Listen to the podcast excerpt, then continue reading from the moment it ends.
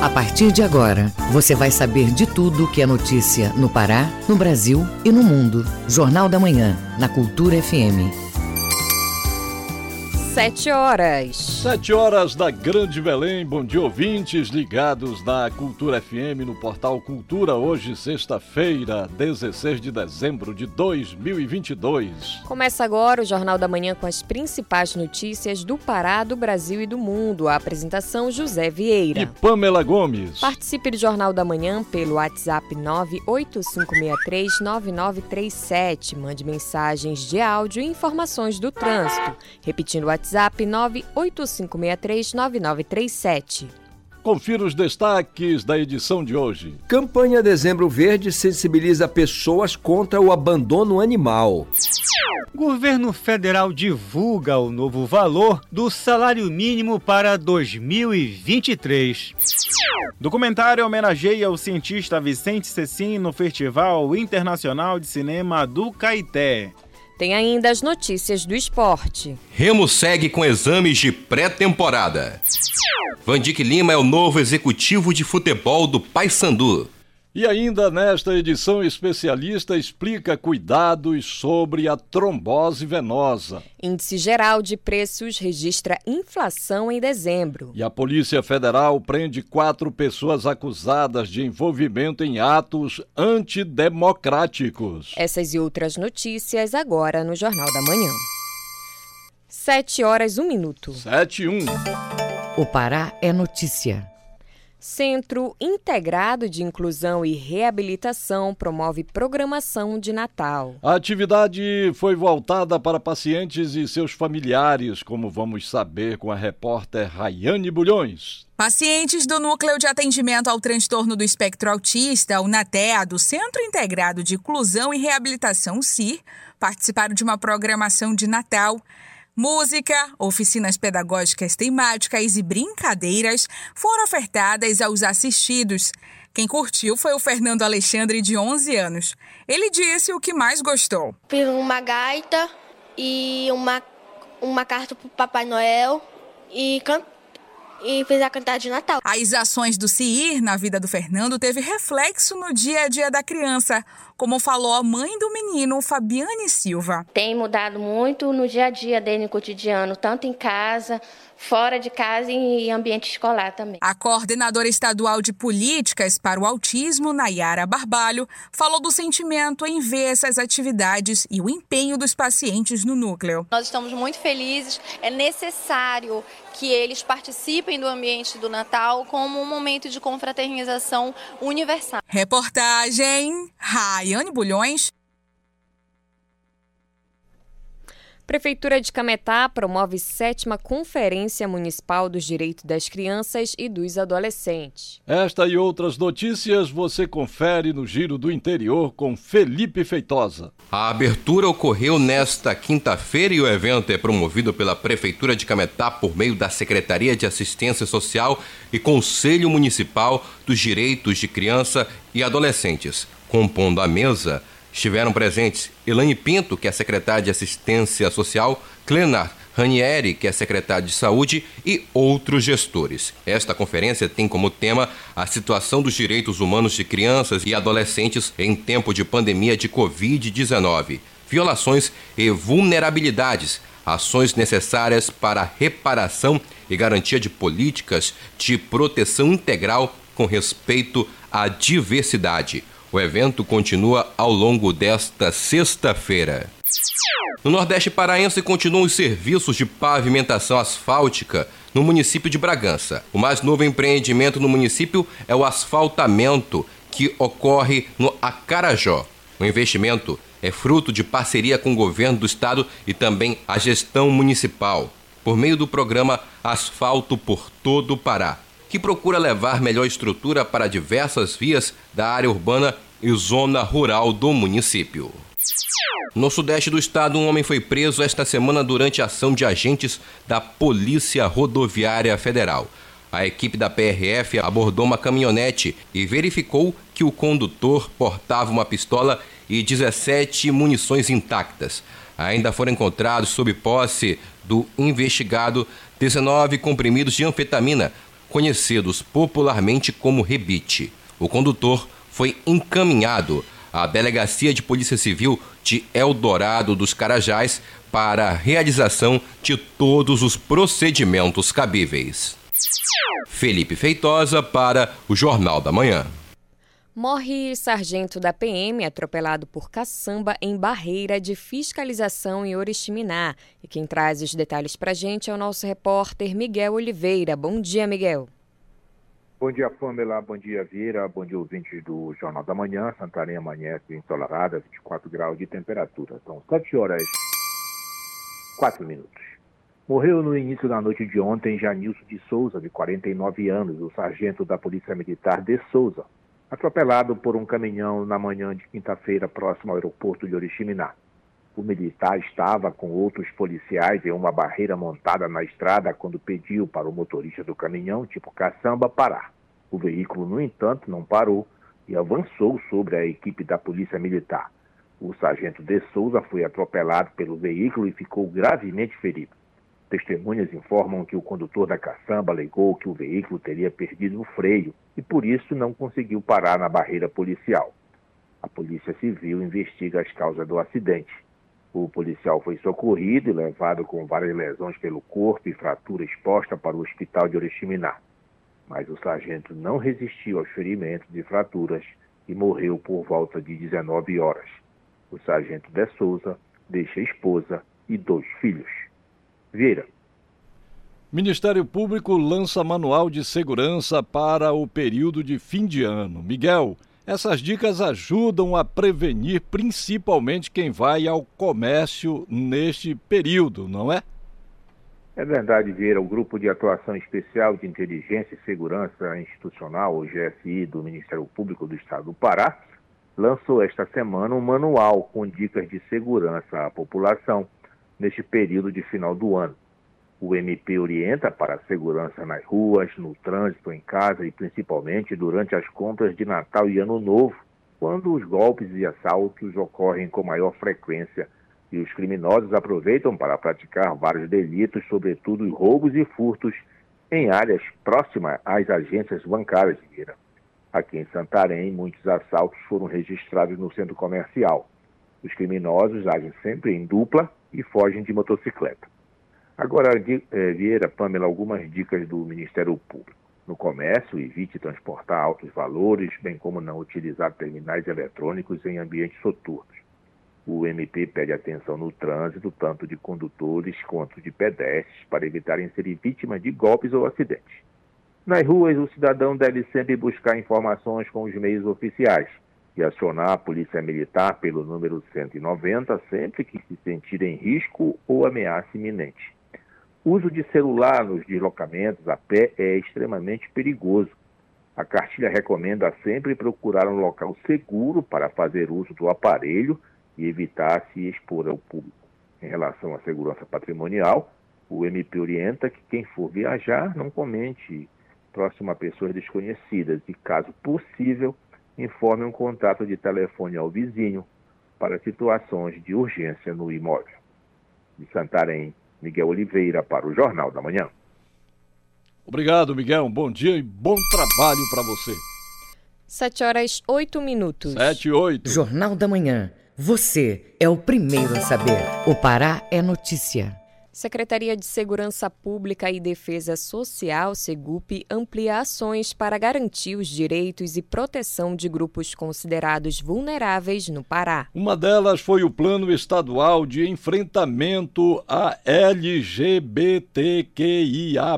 fobia. Acompanhe com o repórter Marcos Aleixo. O Plano Estadual de Enfrentamento à LGBTQIA fobia fez uma parceria com a sociedade civil e agentes públicos para promover a cultura, respeito e garantir os direitos humanos dessa população. A Secretaria de Segurança Pública e Defesa Social ampliou as políticas de segurança pública e prevenção social para contribuir e garantir os direitos e proteção de grupos considerados vulneráveis no estado do Pará. O secretário de Segurança Pública e Defesa Social, Alame Machado, fala sobre este estágio de prevenção. Trabalhar a prevenção, é trabalhar o contato com a população, com a comunidade, ganhar a confiança da população para que ela possa colaborar conosco através dos nossos canais de informação, seja o Disque Denúncia, seja a Iara, nossa atendente virtual, seja pelo CIOP 190. E através disso a gente tem feito reuniões, criado comitês, fizemos um, um plano estadual de combate à LGBT-fobia, é, combate a, aos crimes de matriz africana, vários comitês específicos de grupos vulneráveis. Lançamos o Pro Mulher, que é um programa de proteção à mulher, sempre ouvindo a população, sempre ouvindo a sociedade civil, os grupos vulneráveis, para que a gente pudesse nos aproximar da população, mas também entender a problemática, ouvir quem sente as dores, para que a gente pudesse fazer as políticas públicas voltadas para eles. Foram criadas ferramentas em 2022 para garantir a proteção de grupos vulneráveis e a Segup avançou em construção de documentos, planos, ações pontuais e criação de comitês,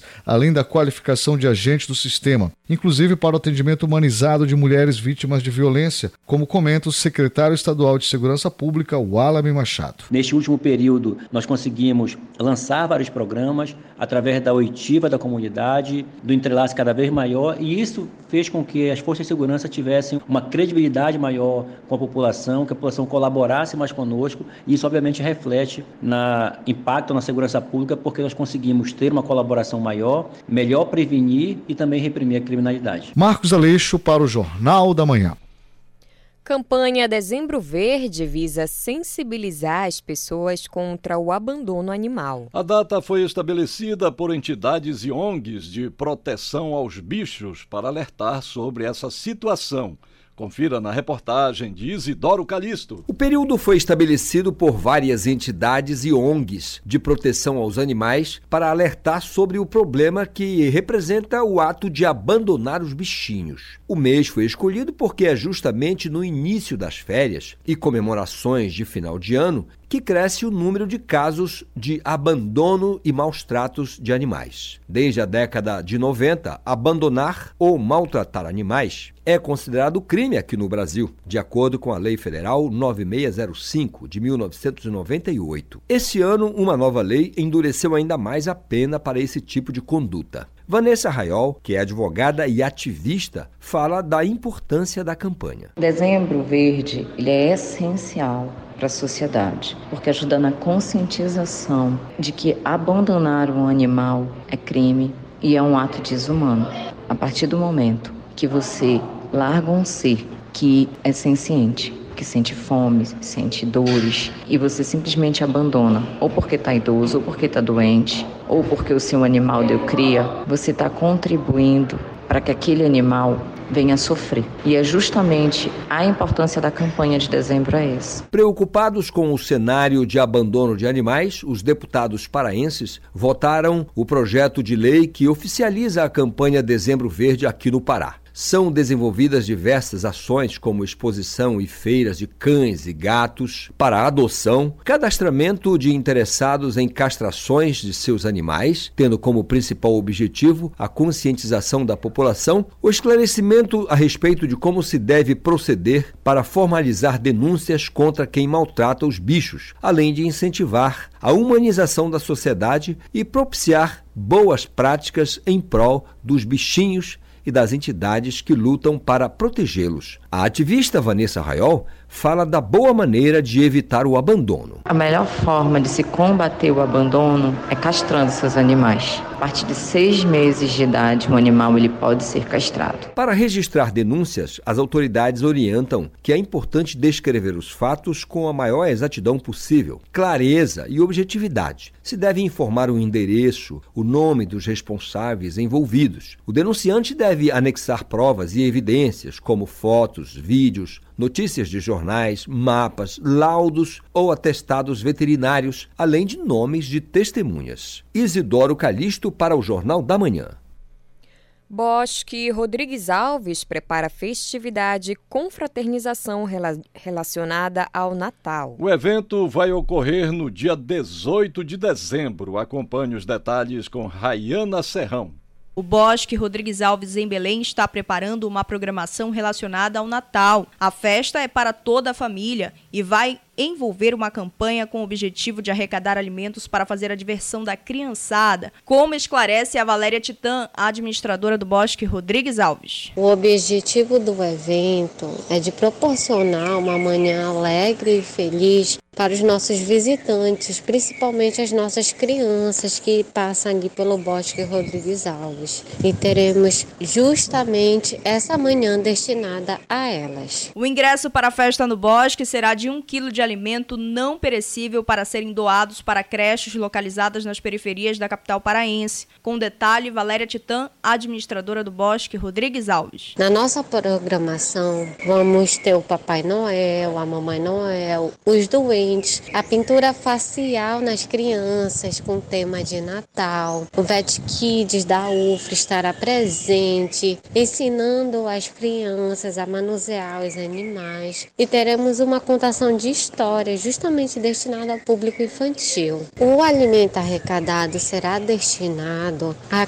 creches e instituições que são bem carentes. Nós estamos verificando com os abrigos a questão das doações. O evento evento vai ter início no próximo domingo, dia 18 de dezembro, das 8 da manhã ao meio-dia, no Bosque Rodrigues Alves, localizado na Avenida Almirante Barroso, no bairro do Marco. Com reportagem de Kelvis Ranieri, Rayana Serrão, para o Jornal da Manhã.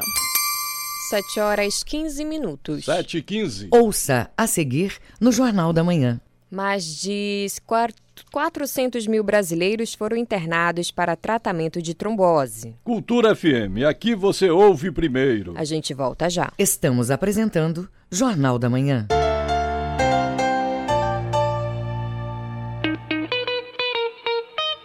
Cultura FM, aqui você ouve música paraense. Te querer, eu te quis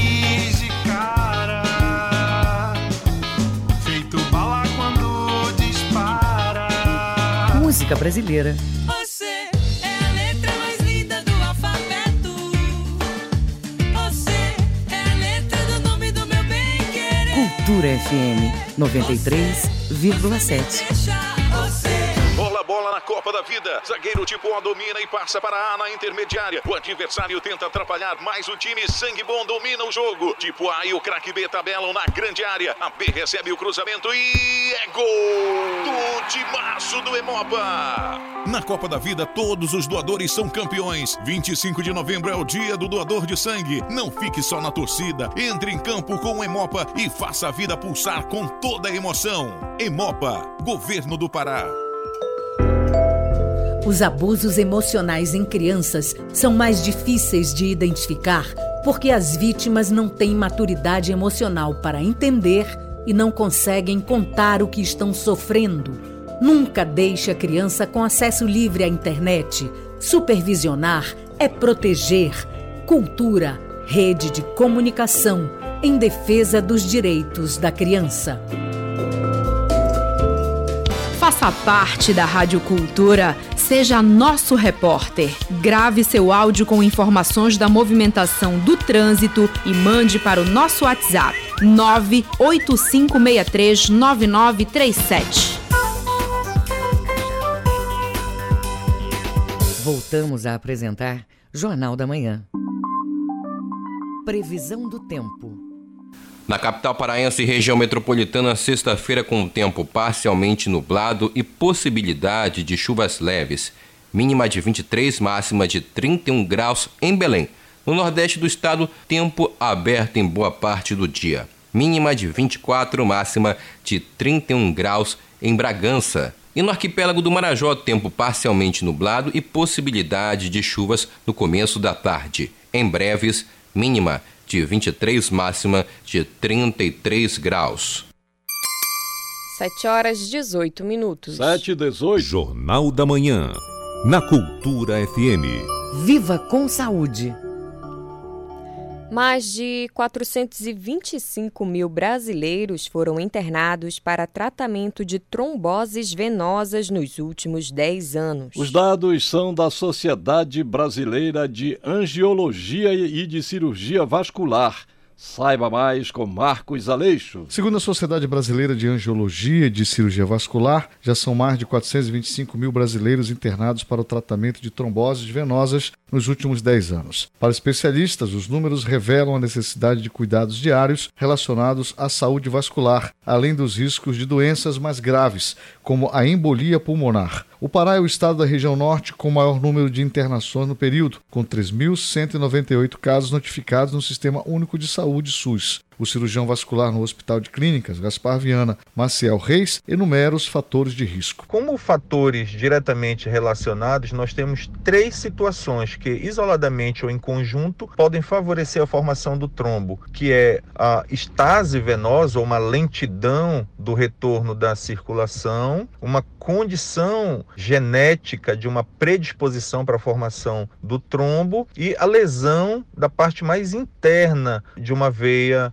do sistema venoso profundo. Bem, e como, quais seriam, portanto, os fatores de risco relacionados e que podem levar a essa trombose? Então, nós temos essa predisposição genética, pessoas com idade superior a 40, 50 anos, a obesidade, ou seja, o excesso de peso, o sedentarismo, a falta de atividade física, Câncer é uma situação que favorece o surgimento da trombose venosa profunda. O uso de medicações hormonais, como por exemplo o uso de anticoncepcionais, pacientes que têm alguma limitação para movimentação, para mobilidade, por exemplo, do membro, aí citam-se pacientes acamados. A trombose venosa profunda corresponde à formação de um coágulo sanguíneo no interior de uma veia do sistema venoso superficial mais próximo à pele, ou nos vasos mais internos internos relacionados à musculatura. Na maioria dos casos, ocorre nos membros inferiores. Outros fatores importantes que devem ser observados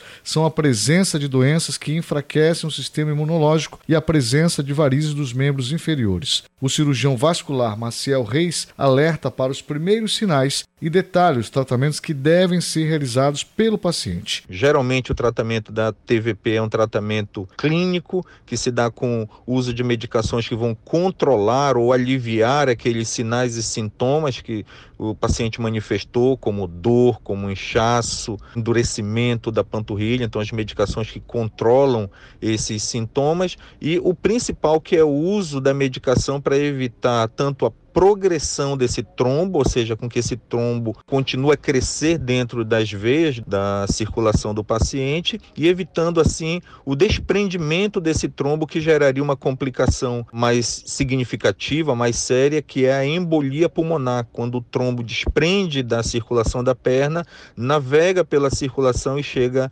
até o pulmão. Dependendo da quantidade do trombo ou do tamanho do trombo desprendido na circulação da perna, essa embolia pulmonar pode até ser fatal. Marcos Aleixo para o Jornal da Manhã.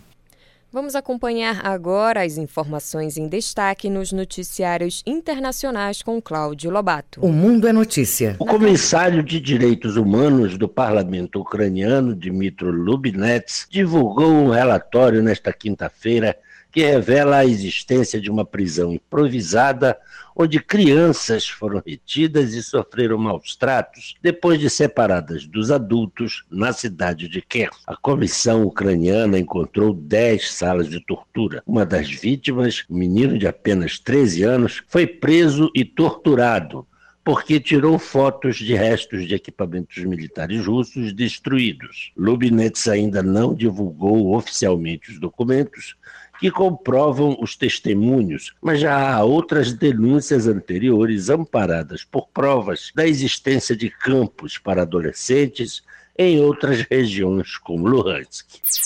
O governo peruano decretou estado de emergência em todo o país por 30 dias, informou o ministro da Defesa Alberto Otárola após uma reunião do Conselho de Ministros que está em sessão permanente. O ministro disse que a medida é uma resposta à onda de protestos violentos que abalou o país nos últimos dias após o afastamento pelo Congresso do presidente Pedro Castilho. Castilho é acusado de rebelião após tentar dissolver o Congresso e estabelecer um governo de exceção. Estão suspensos os direitos à liberdade de reunião, liberdade de trânsito, liberdade e segurança pessoal e o direito à inviolabilidade do domicílio. O estado de emergência se estende a todo o país, considerado como área de alto conflito social pela presidente Dina Boluarte.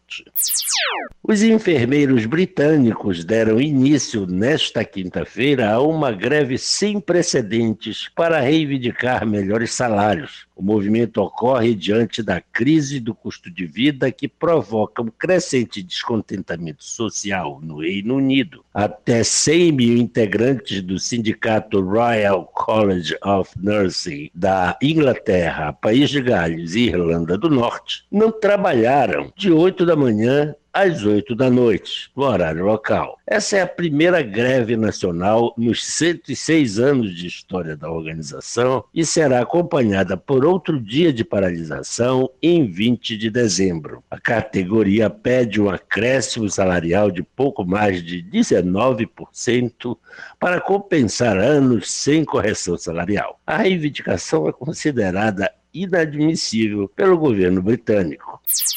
Com informações da RFI e UOL Internacional, Cláudio Lobato para o Jornal da Manhã. 7 horas 24 minutos. 7 e 24 Jornal da Manhã. Você é o primeiro a saber. Vaginismo é uma disfunção caracterizada por contrações dos músculos da vagina. A condição pode impedir relações sexuais pelo desconforto. Acompanhe os detalhes na reportagem de Rayana Serrão.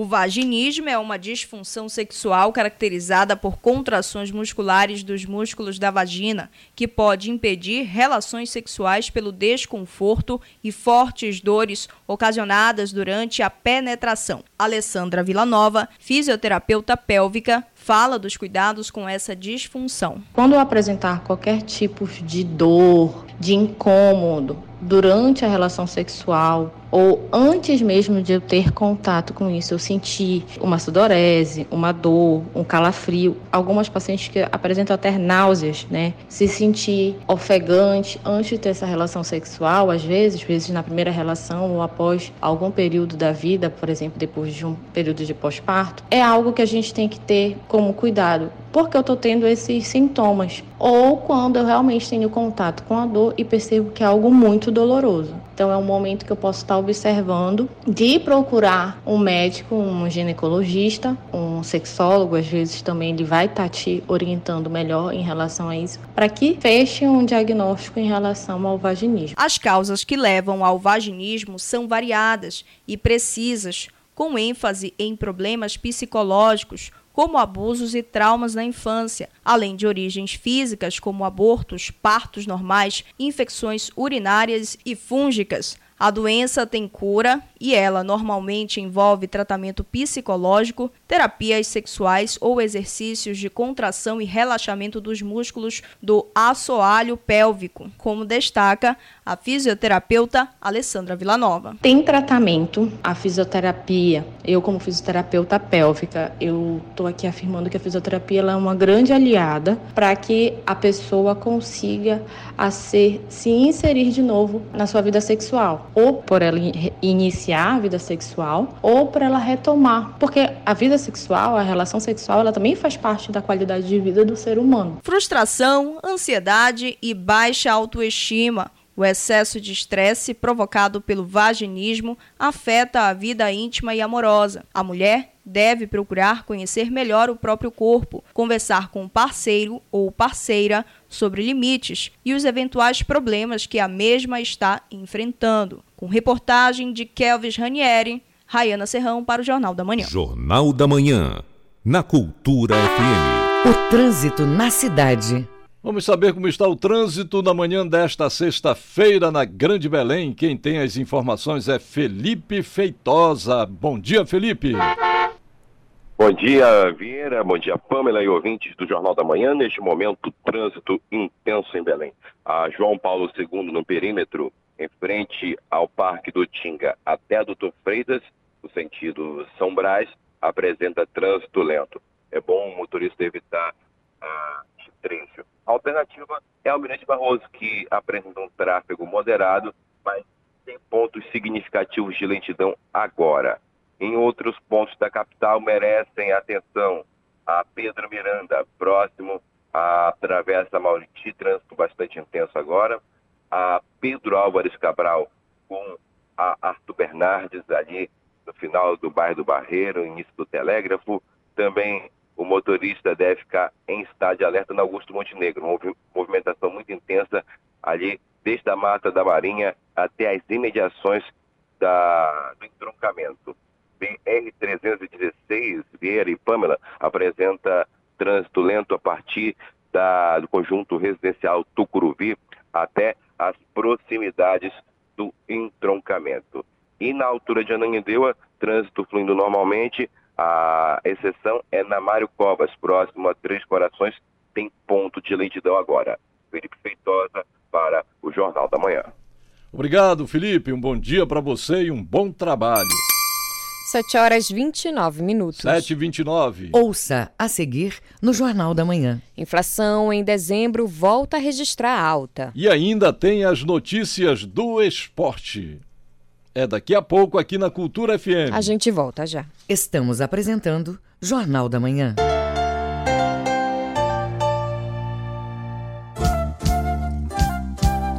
ZYD 233, 93,7 MHz. Rádio Cultura FM, uma emissora da Rede Cultura de Comunicação.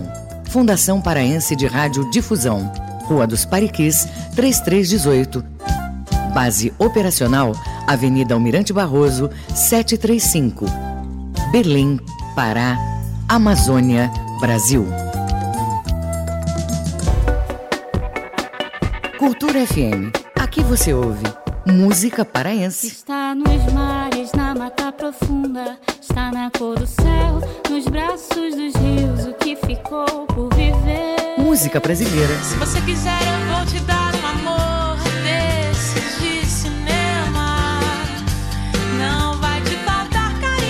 Cultura FM 93,7.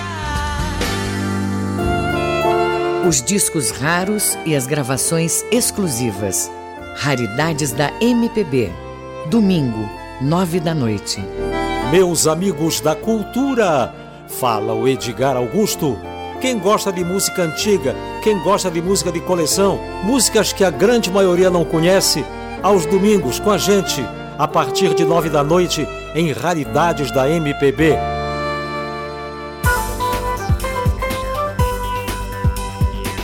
Voltamos a apresentar Jornal da Manhã.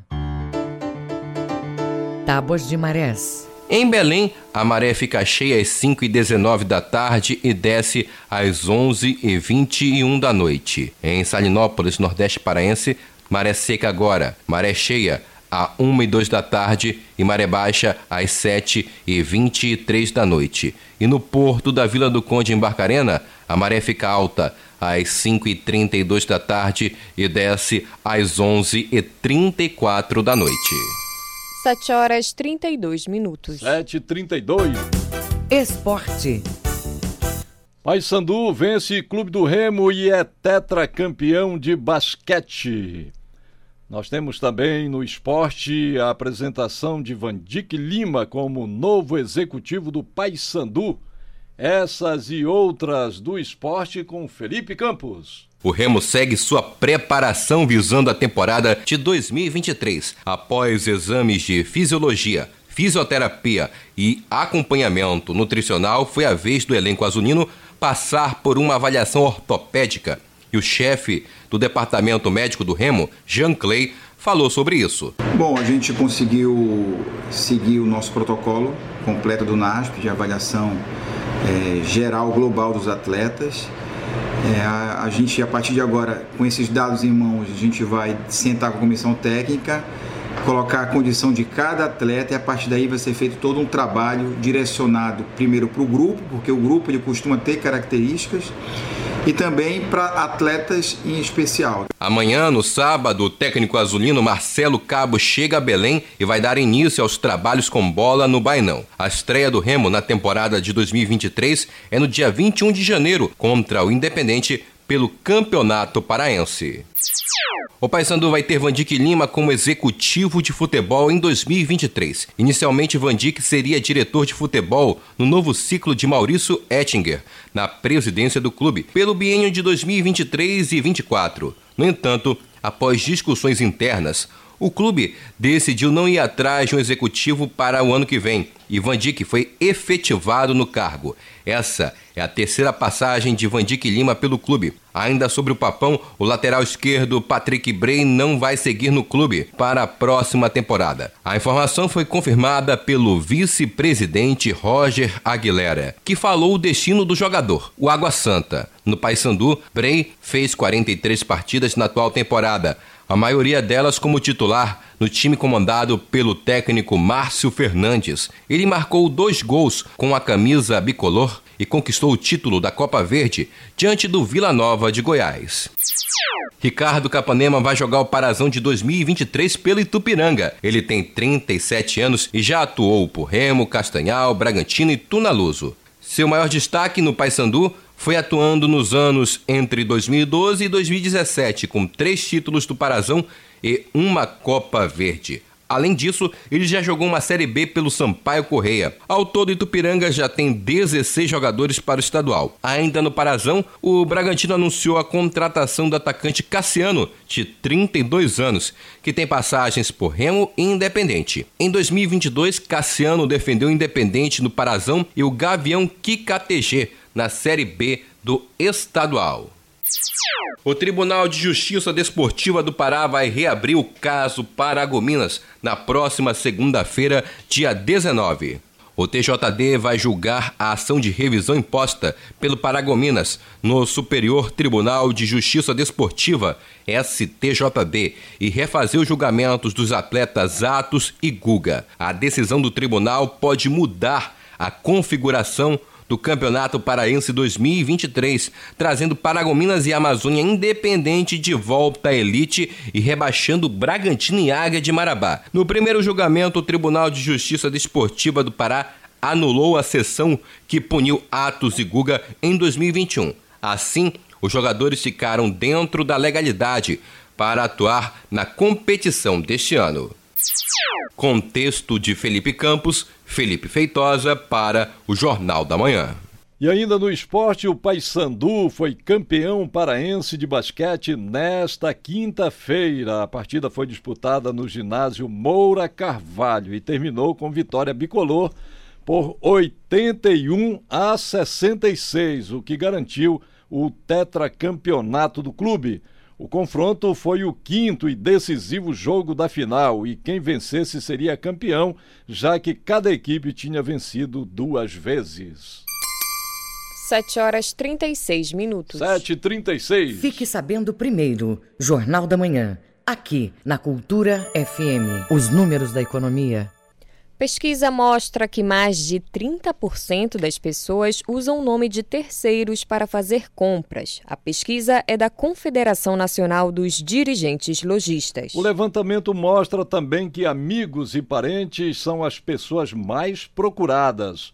A reportagem é de Alexandra Fiore, da agência Rádio Web. Diante da recusa de um pedido de crédito, a solução encontrada por muitos consumidores é usar o nome de amigos ou familiares. Uma pesquisa realizada pela Confederação Nacional de Dirigentes Logistas, CNDL, e SPC Brasil, em parceria com o Sebrae, mostra que 32% dos consumidores fizeram compras com cheque, cartão de crédito, crediário, empréstimo ou financiamento, utilizando o nome de outra pessoa. O levantamento se refere aos últimos 12 meses. Segundo o gerente executivo da CNDL, Daniel Sakamoto, o estudo revela ainda que, na hora de pedir o nome emprestado, as pessoas mais procuradas são aquelas do círculo de convivência, como cônjuges e pais. Principalmente aos cônjuges, pais, amigos e irmãos. Uh, mas também tem na lista aí outros parentes, namorados, inclusive colegas de trabalho.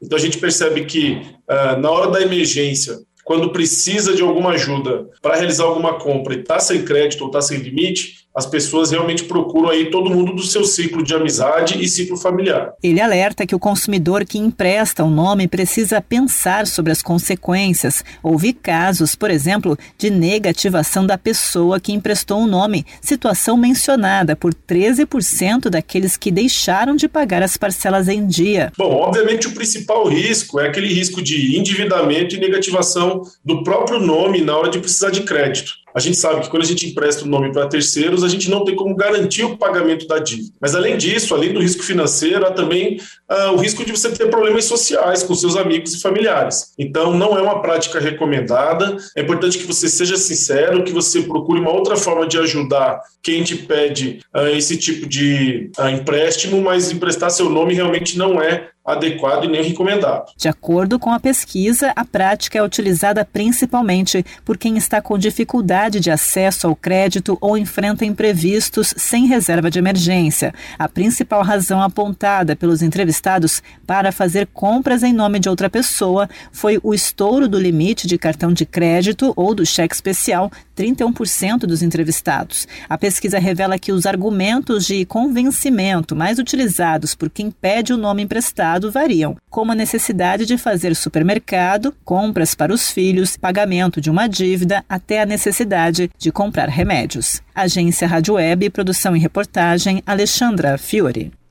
Novo salário mínimo no valor de R$ 1.302 vai vigorar a partir de 1 de janeiro de 2023. O Diese Pará avalia os impactos do valor. A reportagem é de Marcelo Alencar. O salário mínimo a partir do dia 1 de janeiro de 2023 vai ser de R$ 1.302. O novo valor está formado pelo cálculo da inflação dos últimos 12 meses, 5,81%, com ganho real de 1,5%. A medida foi anunciada pelo governo federal nesta segunda. De acordo com o técnico do Diese Pará, Everson Costa, o reajuste de 7,43% não amplia o poder de compra do trabalhador brasileiro. 90 reais a mais, trazendo aí para R$ 1.302, talvez consiga trazer aí um quilo a mais de feijão, um quilo a mais ali de carne, mas na sua essência não muda a dificuldade de fechar o orçamento, de pagar as contas para quem vive de salário mínimo. Estamos falando aí de quatro anos sem ganho real, pela primeira vez aí fechando o atual governo. O ganho real está vindo em função de uma inflação menor e não tivemos ao longo desse período também reposições inflacionárias acrescidas de outros ganhos. A diária vai corresponder a R$ 43,40 a hora a R$ 5,92. O valor é aplicado para trabalhadores do segmento público e privado como também para quem recebe aposentadoria e pensão. Cerca de 2 milhões de pessoas recebem salário mínimo no Pará. O técnico do Diese Pará, Everson Costa, explica o impacto do reajuste na economia. Nós estamos falando aí, por exemplo, de um estado que só para adquirir a cesta básica atualmente, em cima ainda do antigo salário de R$ 1.212, até o mês de novembro ainda comprometia cerca de 56% de quem recebe esse rendimento. Isso significa dizer que por mais que nós tenhamos aí uma mudança para R$ 1.302, na prática pouca coisa muda e o impacto em cima do salário ainda continua forte em relação aos alimentos. Nós temos reajustes só este ano, em média, na cesta básica, que vai acima de 10%. Gastos com aluguel, energia, saúde e remédios também impactam fortemente a renda do assalariado. Marcelo Alencar, para o Jornal da Manhã. Inflação em dezembro volta a registrar alta. O índice registra a inflação de preços desde matérias-primas agrícolas e industriais até bens e serviços. Vamos saber os impactos dos números da economia brasileira na reportagem de Tatiana Alves, da Rádio Nacional. O índice geral de preços 10 registrou inflação de 0,36% em dezembro deste ano. Em novembro, houve queda de preços de 0,59%. Segundo a Fundação Getúlio Vargas, com o resultado de dezembro, o IGP-10 acumula inflação de 6,08% em 12 meses. A principal contribuição para a aceleração de dezembro veio do minério de ferro, que teve os preços reajustados em 12,08%, das carnes bovinas, que subiram de 0,10% para 1,72%, e do feijão, que foi de menos 2,29% para 10,56%. Em dezembro de 2021, houve deflação de 0,14% no mês, com uma inflação acumulada de 17,3% em 12 meses. O economista do FGV Ibre, Matheus Peçanha, explica que o impacto desse aumento de preços ao produtor poderá resultar numa retração da economia no ano que vem. A expectativa de longo prazo para a economia né, é de recessão. Então, no longo prazo, a gente espera que os preços não, não continuem em alta tão acelerada. Né? E essa parte dos repasses, né, esse repasse da cadeia eh, produtiva né, até chegar ao consumidor, isso depende muito de demanda aquecida. Né? Então, no longo prazo, a gente não espera uma demanda tão aquecida por conta de recessão global e isso deve segurar os preços eh, no médio e longo prazo ano que vem. A alta de 0,95 ponto percentual de novembro para dezembro deste ano foi puxada pelos preços no atacado. O índice de preços ao produtor amplo, que mede este segmento, passou de uma deflação de 0,98% em novembro para 0,31% em dezembro. O índice nacional de custo da construção também teve alta, indo de uma inflação de 0,19% em novembro para 0,36% em dezembro. E o índice nacional de preços, que mede o varejo, teve queda na inflação ao sair de 0,67% em novembro para 0,58% em dezembro. O IGP-10 é calculado com base em preços coletados entre os dias 11 do mês anterior e 10 do mês de referência. Da Rádio Nacional no Rio de Janeiro, Tatiana Alves. 7 horas 45 minutos. 7h45. Ouça a seguir no Jornal da Manhã. Fotógrafo Bruno Cecim lança filme e documentários sobre a vida e obra do escritor Vicente Cecim. Cultura FM, aqui você ouve primeiro. A gente volta já. Estamos apresentando Jornal da Manhã. O que é o que é? Quem adivinha o que é? Quem adivinha o que é? Que é? O que é o que é? Todo mundo sabe abrir, mas ninguém sabe fechar. Acertou quem disse ovo. E você, acertou a resposta? Esta e outras brincadeiras infantis você ouve no Abra Cadabra, todo domingo, nove da manhã.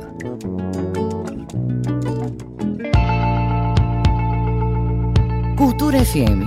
Aqui você ouve música paraense. Eu carrego aqui dentro um sonho. Eu tenho tanto a desejar. Música brasileira. Escutei alguém abrir os portões. É. Encontrei no coração. Cultura FM 93,7. Música, informação e interatividade. Conexão Cultura, de segunda a sexta, 8 da manhã. Ouvinte da Cultura FM, eu sou Isidoro Calixto, eu apresento o Conexão Cultura. Notícias, atualidades, informações e música para você ficar conectado com o que acontece no Pará e no Brasil. Não perca de segunda a sexta-feira, das 8 às 10 da manhã. Conexão Cultura.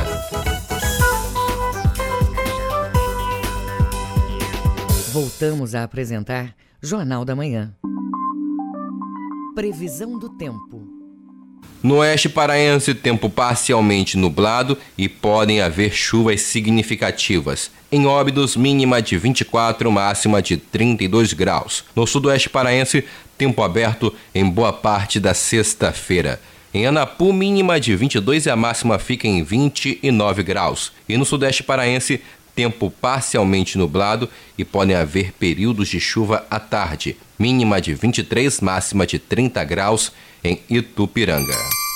7 horas 48 minutos. 7h48. Política.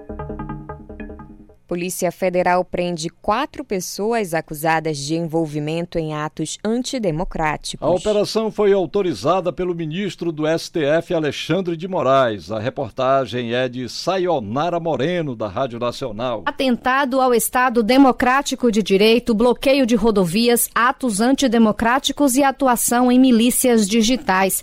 Esses foram os crimes que motivaram a mega operação da Polícia Federal nesta quinta-feira para o cumprimento de mais de 100 mandados de busca e apreensão e quatro prisões preventivas. Dois deputados estaduais, apoiadores do presidente Jair Bolsonaro, foram alvos de medidas cautelares. Os mandados foram expedidos pelo ministro do Supremo Tribunal Federal, Alexandre de Moraes, que determinou ainda quebras de sigilo bancário, apreensão de passaportes, suspensão de certificados de registro de colecionador, atirador desportivo e caçador, bloqueio de contas bancárias e de 168 perfis em redes sociais de dezenas de indivíduos suspeitos de organizar e financiar atos contra a democracia. Parte dos alvos dos mandados são integrantes e financiadores dos bloqueios ilegais de rodovias de todo o país por não aceitarem o resultado das eleições de outubro. Além disso, o Supremo alega que os integrantes dos grupos investigados atuaram pela instalação de regime de exceção com a implantação de uma ditadura. Nestes casos, a suspeita é de crimes contra a honra, incitação ao crime e tentativa de golpe de Estado. Somente no Espírito Santo foram 23 mandados de busca e apreensão e mais quatro de prisão. Entre os alvos, dois deputados estaduais, apoiadores do presidente Jair Bolsonaro, Carlos Von, do Partido Democracia Cristã, e Capitão Assunção, do PL.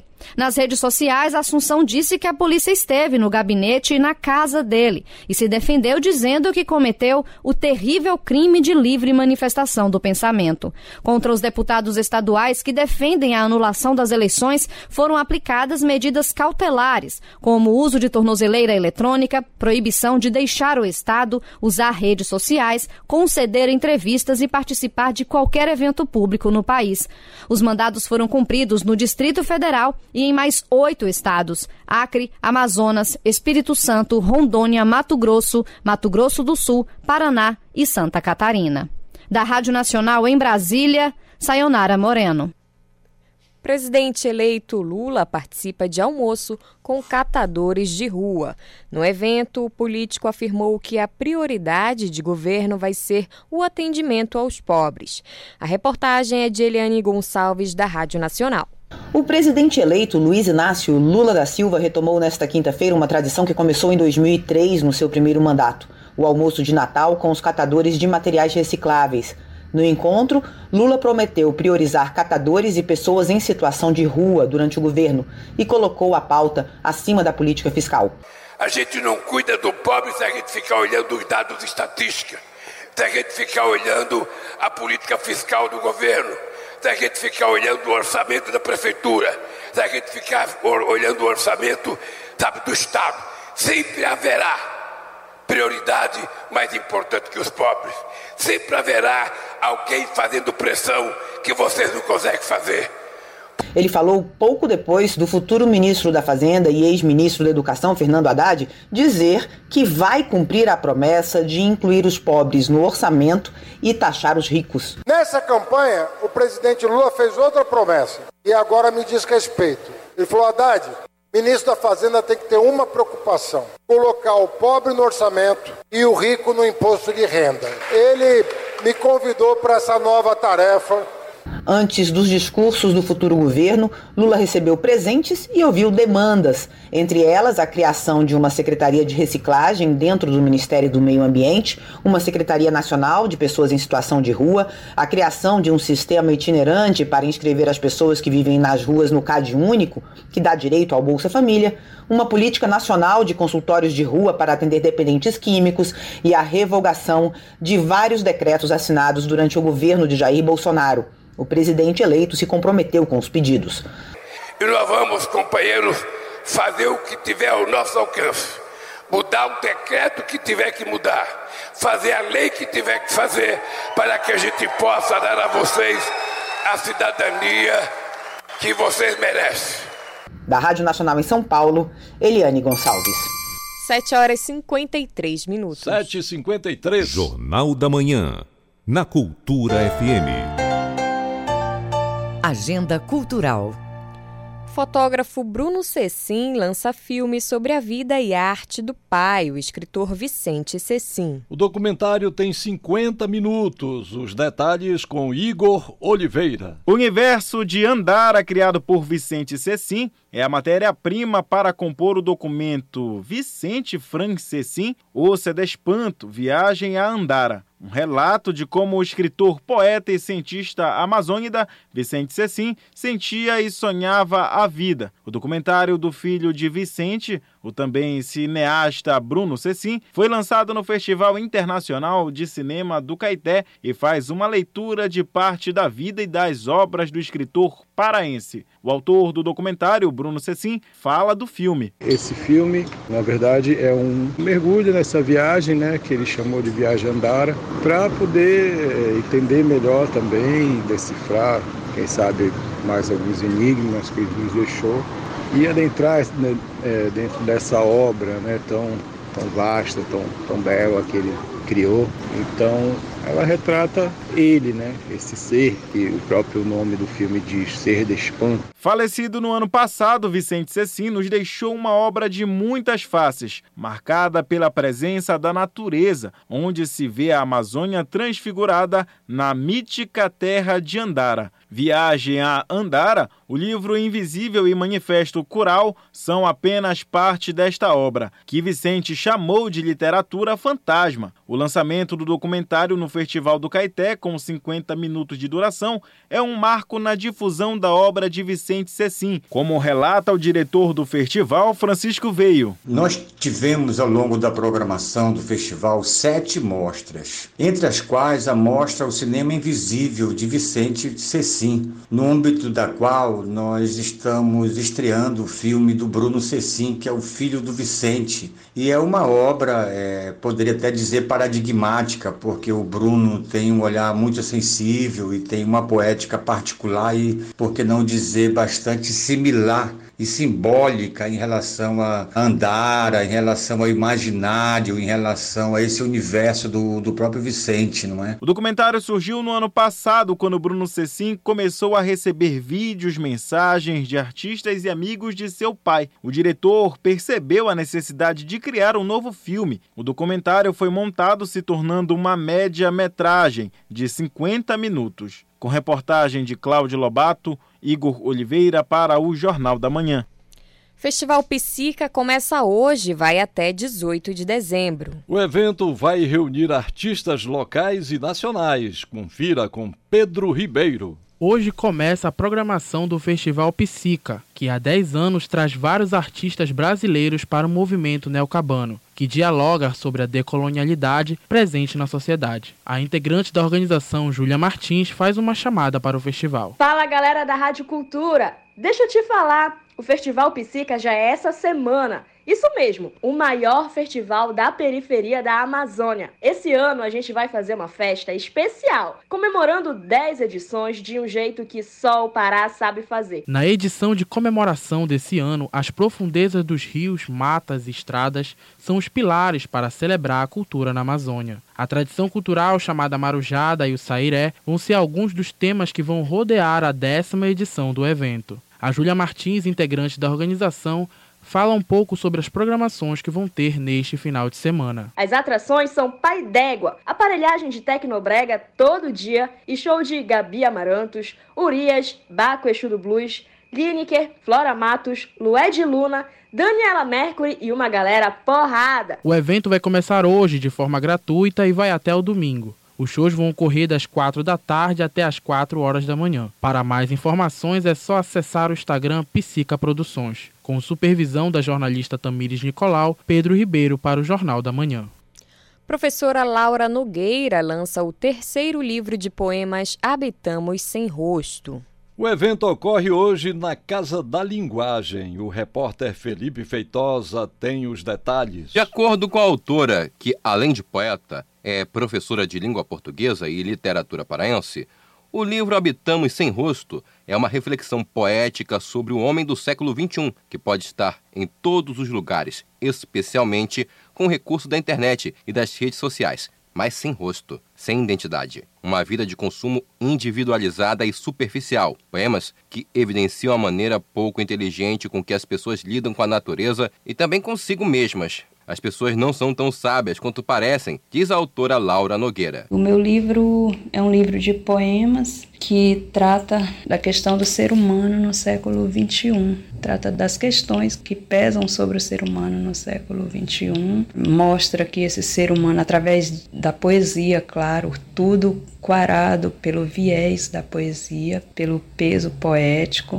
Não é um retrato do pensamento, mas mostra que o ser humano não é tão inteligente assim no século XXI, que ele não tem agido tão inteligentemente assim consigo mesmo, com a natureza e com tudo que o cerca, com ele sendo essa natureza também e com ele e com seu igual também. Os poemas de Habitão e Sem Rosto foram escritos entre os anos de 2016 e 2020. É o terceiro livro de poesias da autora que já publicou o poema Pequeno, premiado pela Fundação Cultural do Pará em 2018, e Por que uma Flor é Grito Matéria, premiado em 2012 pela Academia Paraense de Letras. A sessão de autógrafos para o lançamento de Habitamos Sem Rosto é a oportunidade de reunir amigos em torno da poesia, como declara Laura Nogueira. Pode esperar uma reunião de pessoas que gostam de estar em torno da poesia, gostam de poesias e também pessoas amigas pessoas que gostam de estar juntas e que gostam de prestigiar a poesia. O lançamento do livro Habitamos Sem Rosto, de Laura Nogueira, vai ser na Casa da Linguagem,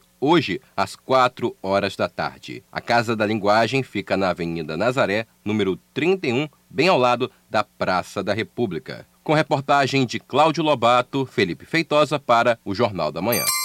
8 horas. 8 horas em Belém. Termina aqui o Jornal da Manhã desta sexta-feira, 16 de dezembro de 2022. A apresentação Pamela Gomes e José Vieira. Outras notícias durante nossa programação. Vem aí o Conexão Cultura. Um excelente dia para você e até amanhã. Um bom dia a todos. O Jornal da Manhã é uma realização da Central Cultura de Jornalismo.